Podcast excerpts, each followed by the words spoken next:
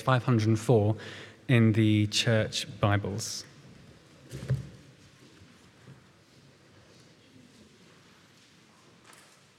It might be 503, just check.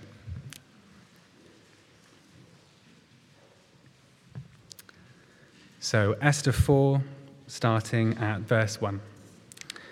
When Mordecai learned of all that had been done, he tore his clothes, put on sackcloth and ashes, and went out into the city, wailing loudly and bitterly. But he only went as far as the king's gate, because no one clothed in sackcloth was allowed to enter it. In every province to which the edict and the order of the king came, there was great mourning among the Jews, with fasting, weeping, and wailing. Many lay in sackcloth and ashes. When Esther's eunuchs and female attendants came and told her about Mordecai, she was in great distress. She sent clothes for him to put on instead of his sackcloth, but he would not accept them. Then Esther summoned Hathach, one of the king's eunuchs assigned to attend her, and ordered him to find out what was troubling Mordecai and why. So Hathach went out to Mordecai in the open square of the city, in front of the king's gate. Mordecai told him everything that had happened to him, including the exact amount of money that Haman had promised to pay into the royal treasury for the destruction of the Jews. He also gave him a copy of the text the, of the edict for their annihilation, which had been published in Susa, to show to Esther and explain it to her. And he told him to instruct her to go into the king's presence to beg for mercy and plead with him for her people. Hathach went back and reported to Esther what Mordecai had said. Then she instructed him to say to Mordecai, All the king's officials and all the people of the royal provinces know that for any man or woman who approaches the king in the inner court without being summoned, the king has but one law that they be put to death, unless the king extends the gold scepter to them and spares their lives. But 30 days have passed since I was called to go to the king. When Esther's words were reported to Mordecai, he sent back this answer Do not think that because you were in the king's house, you alone of all the Jews will escape. For if you remain silent at this time, relief and deliverance for the Jews will arise from another place, but you and your father's family will perish. And who knows but that you have come to the, your old position for such a time as this? Then Esther sent this reply to Mordecai Go, gather together all of the Jews who are in, who are in Susa and fast for me. Do not eat or drink for three days, night or day. I and my attendants will fast as you do. When this is done, I will go to the king, even though it is against the law. And if I perish, I perish. So Mordecai went away and carried out all of Esther's instructions. And our second reading is Hebrews chapter 2, verse 10 to 15. And that is on page 1202 of the Church Bibles.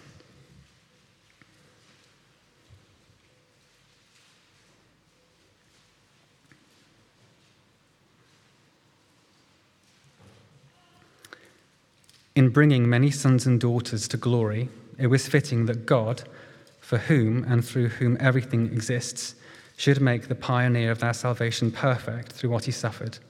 Both the one who makes people holy and those who are made holy are of the same family. So Jesus is not ashamed to call them brothers and sisters. He says, I will declare your name to my brothers and sisters. In the assembly, I will sing your praises. And again, I will put my trust in him. And again, he says, Here am I, and the children of God has given me.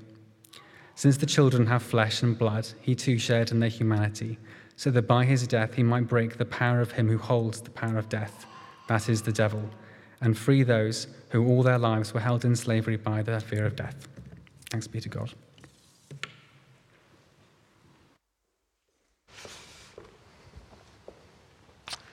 Evening, everybody.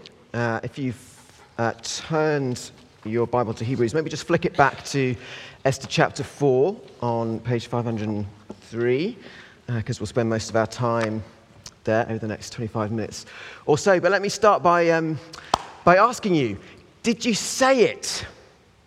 Did you join in?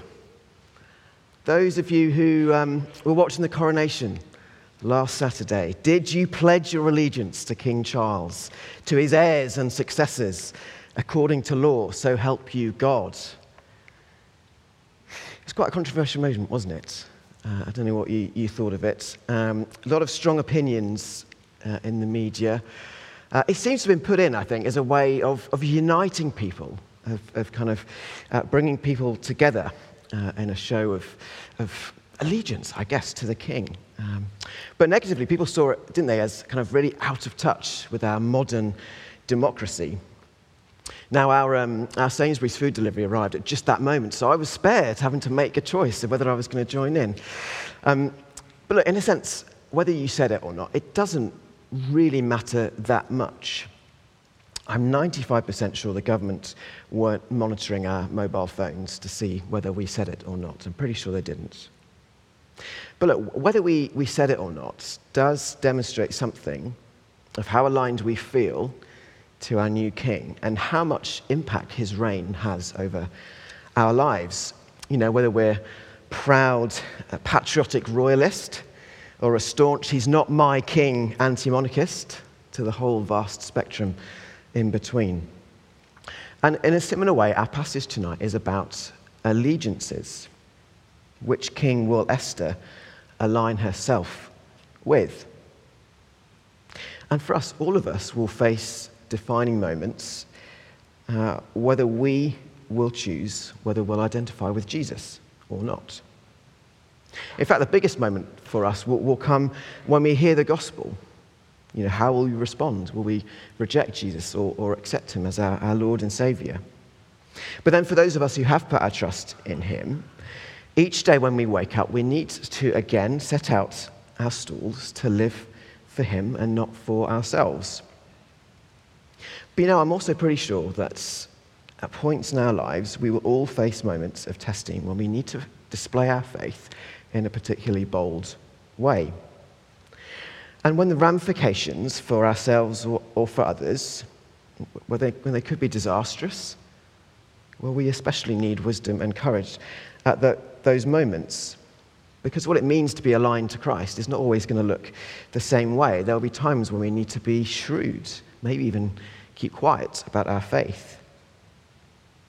But when we're living in a culture that is increasingly hostile to Christian believers, you know, a, a culture where wearing a cross on a necklace could get you sacked, or, or not baking a cake for somebody could see you end up in court.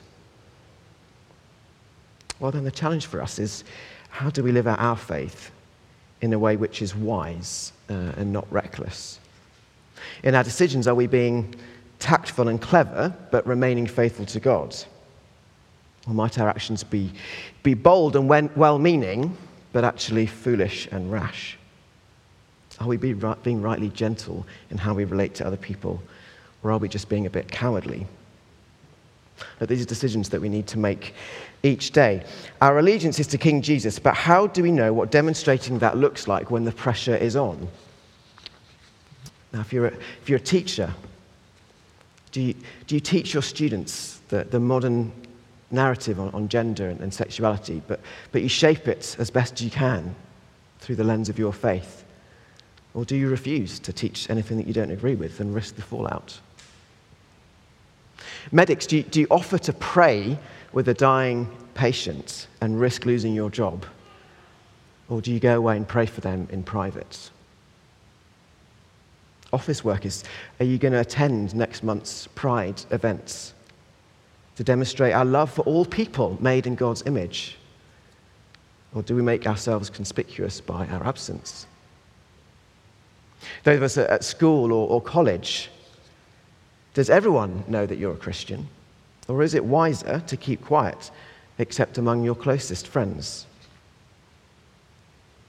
All of us, how, how vocal should we be in speaking out publicly against issues that seem to be contrary to God's word poverty, injustice, abortion, oppression?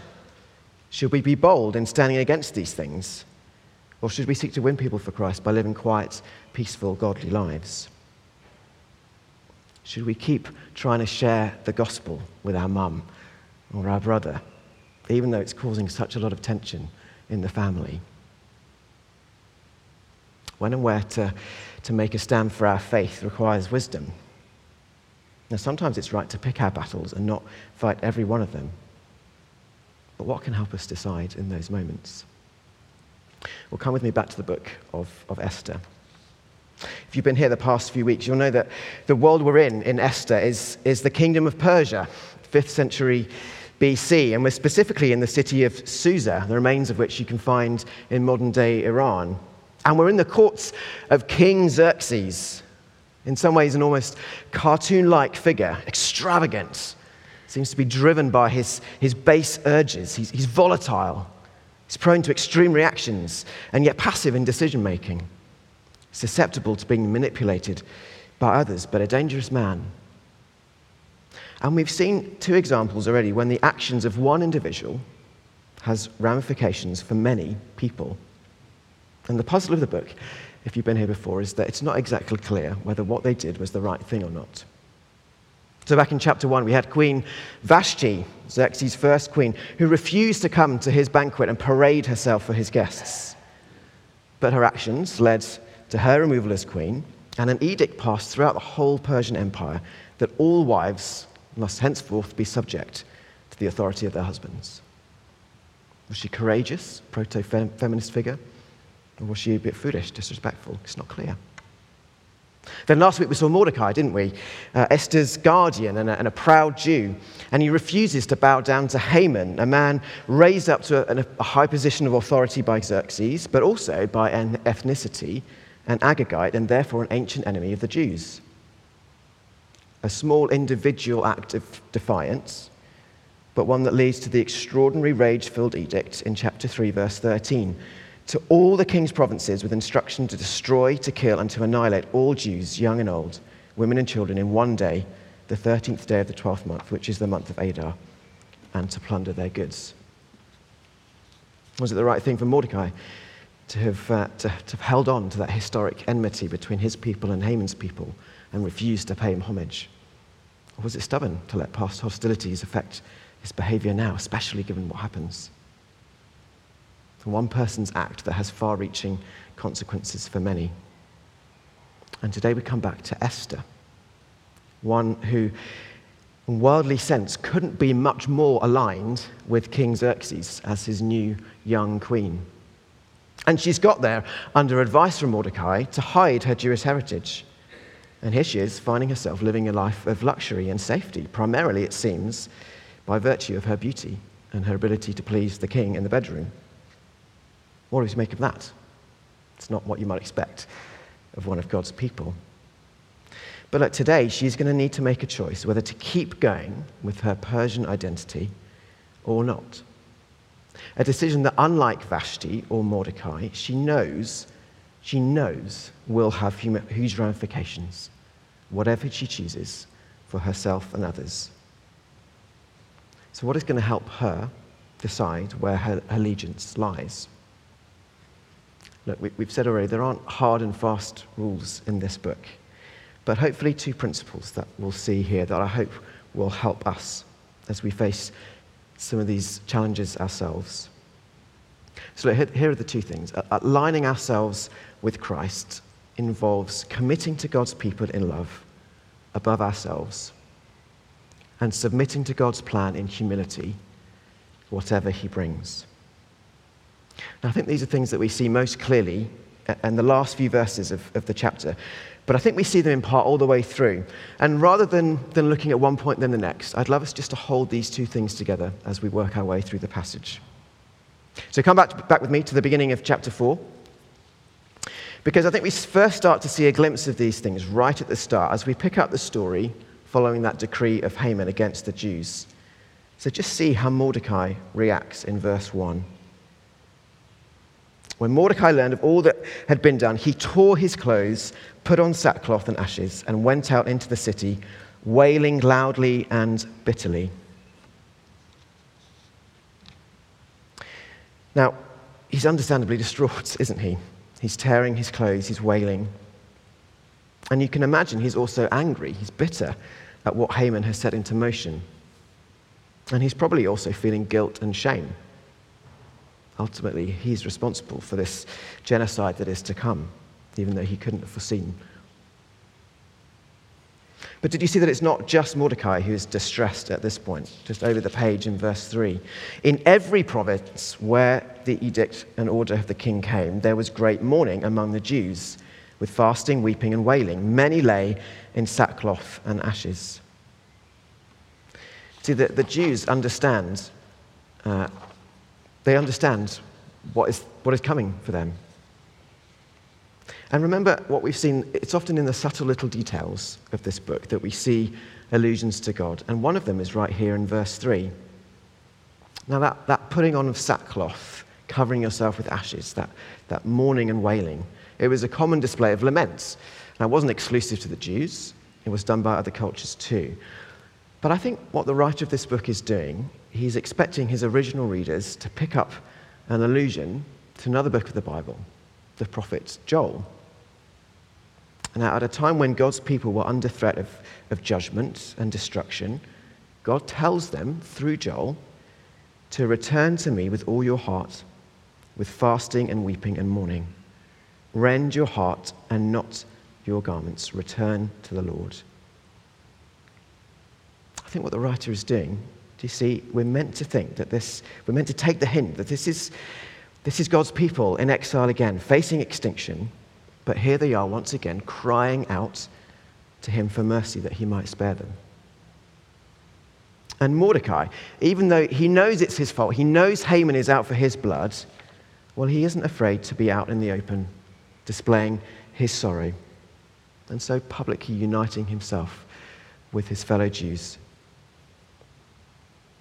So Mordecai and his fellow Jews across Persia are bound together in grief and prayer, submitting themselves in humility to the hands of God. But then the action swings back to Esther.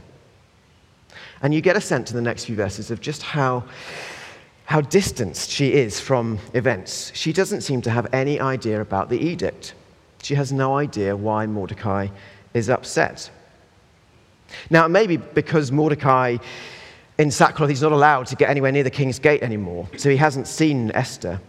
Or it may be symptomatic of a growing distance between them as she's become more and more involved in the life of the court.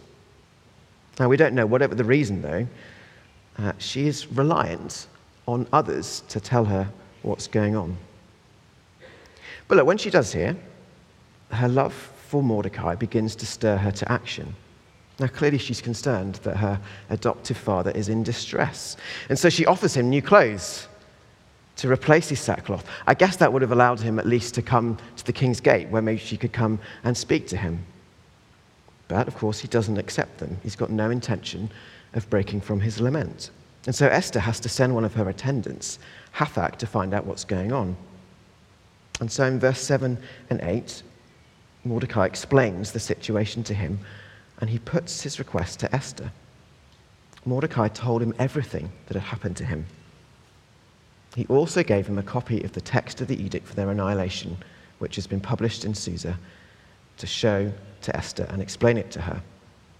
So at last, Esther knows what is going on, but more than that, he sends her a message.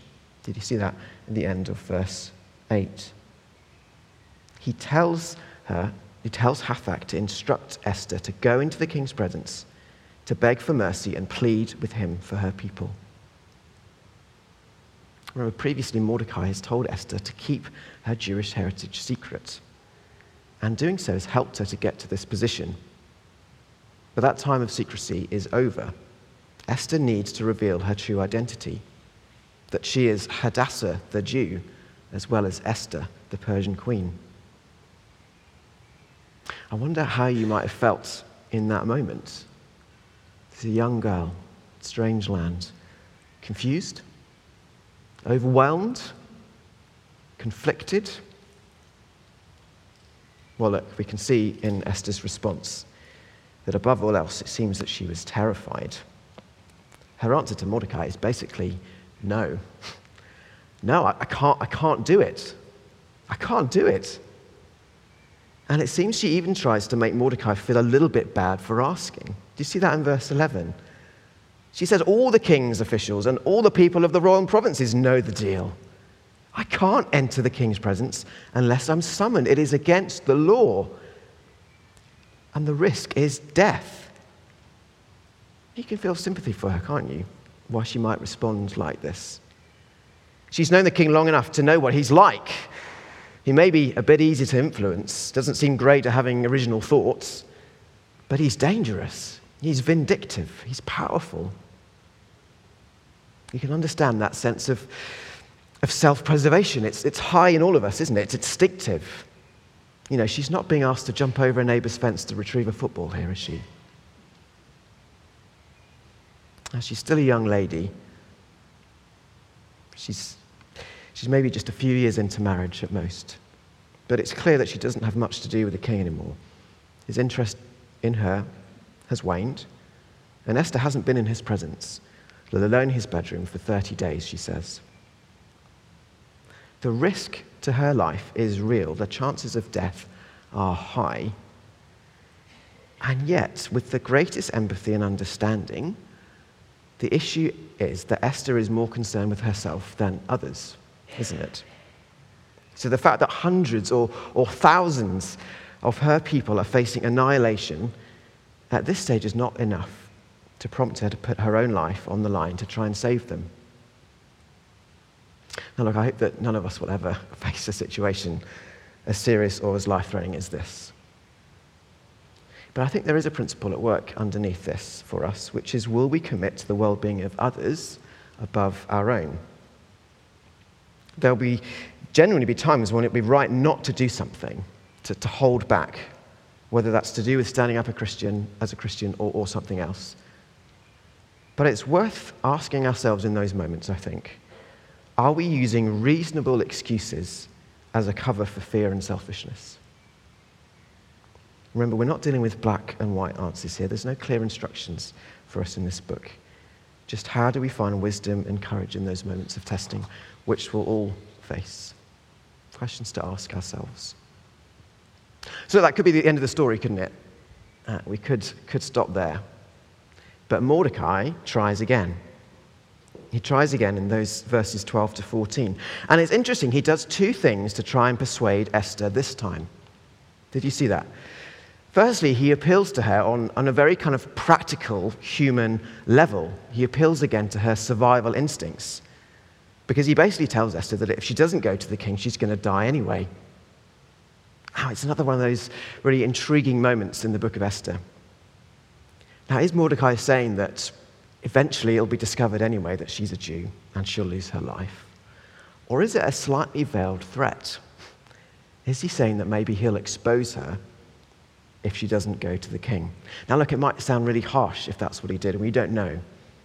But if the lives of a nation are at stake, maybe it's a, a cruel to be kind moment.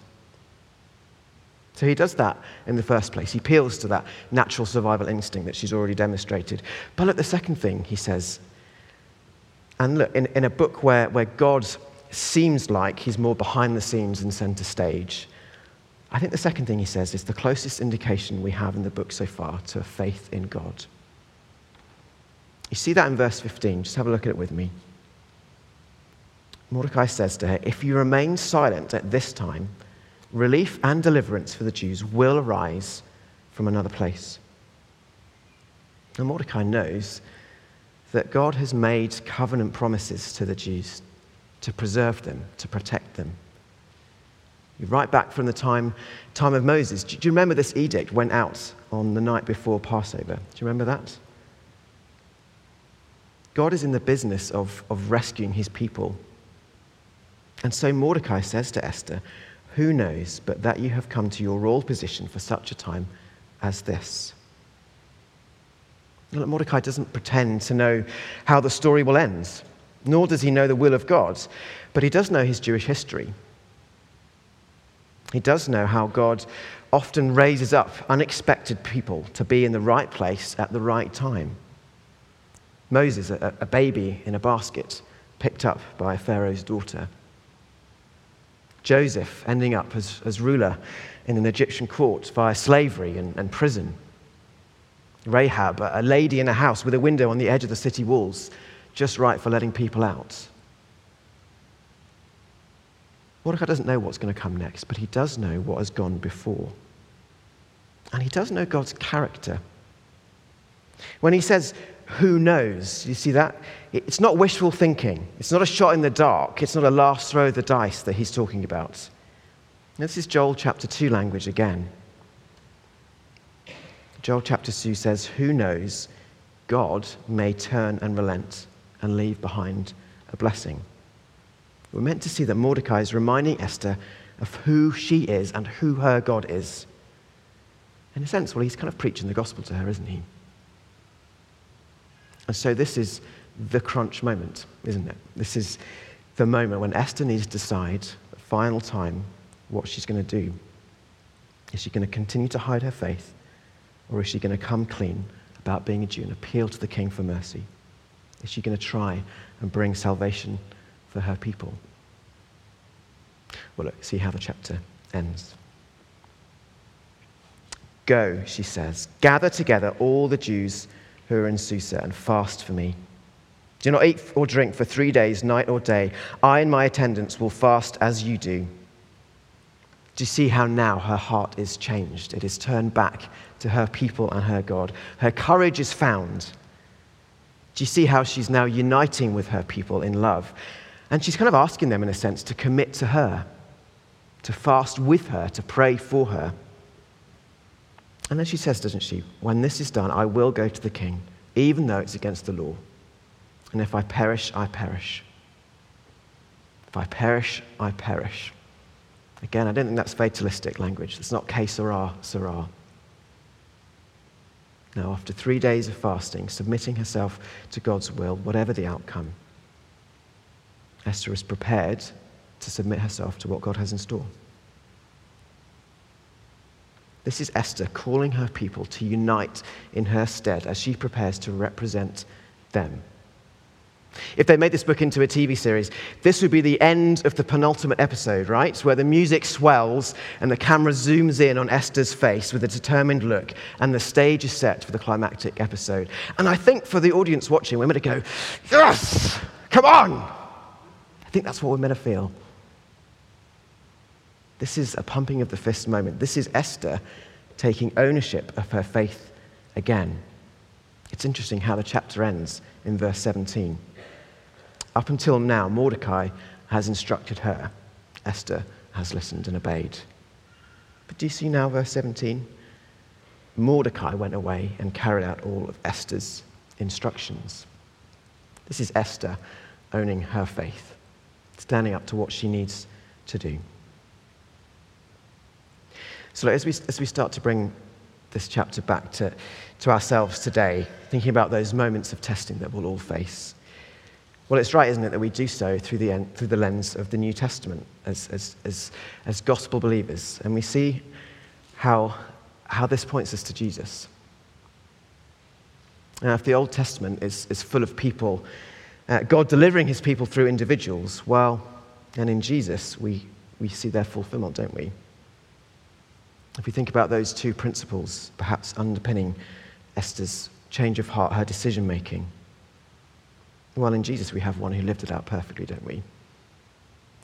In Jesus, we have someone who lived a perfect life of love for others above himself, committed to them. Everything he did was done to bring, bring healing and, and restoration to all he spent time with. There's no hint of selfishness in Jesus, is there? No moments of indecision, only a complete giving of himself for the sake of his people and he perfectly submitted his life to God's plan, even when it took him to death on a cross. Esther rightly feared death, but courageously she faced the danger anyway to try and save her people. Christ did face death in order to save his people. When he faced the anguish of what to come, he prayed to his Father, Not my will, but yours.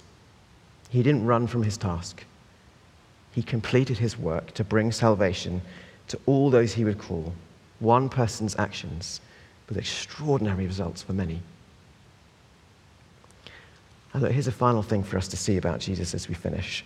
And this brings us back to that second reading that Matt read for us from Hebrews 2. Now, here's the incredible thing that we see about Jesus is that he calls us to align ourselves with him to trust his Father as he did. But he does so having first aligned himself with us. Do you see that? That's Hebrews 2. That is the staggering news of the gospel. Both the one who makes people holy and those who are made holy are of the same family. So Jesus is not ashamed to call them brothers and sisters. Do you get that? Christ, the perfect, holy Son of God, is not ashamed to call us brothers and sisters. He sees us for who we, we really are. He sees us, he sees our wretchedness, our half heartedness. He sees our hypocrisy, our foolishness, our mistakes, our, our coldness, our fearfulness. And he comes for us and he says, I'm with them. We're family. And I will overcome death that you might be freed from your slavery of fear to it.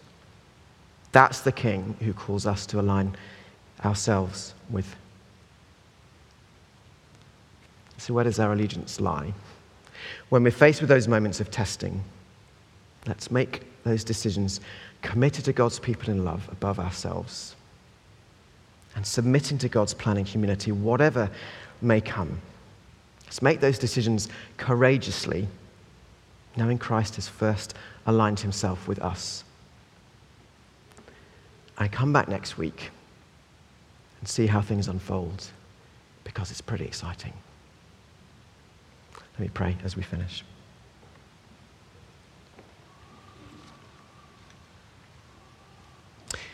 King Jesus, we praise you as the one who came for us.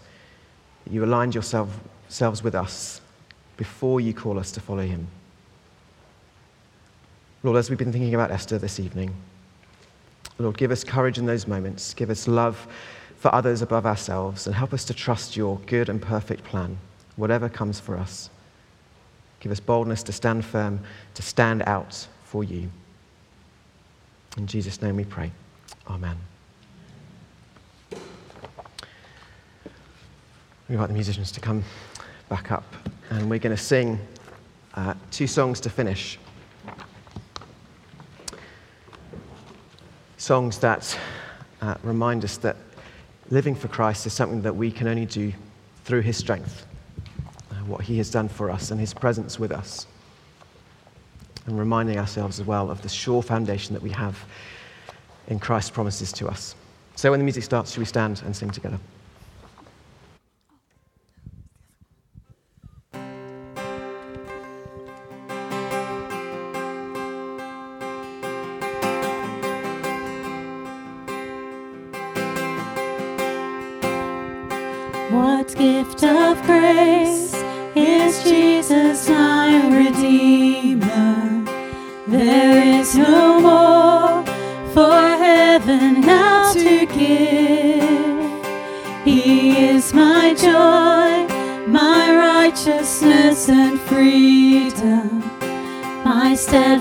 Love, my deep and boundless peace.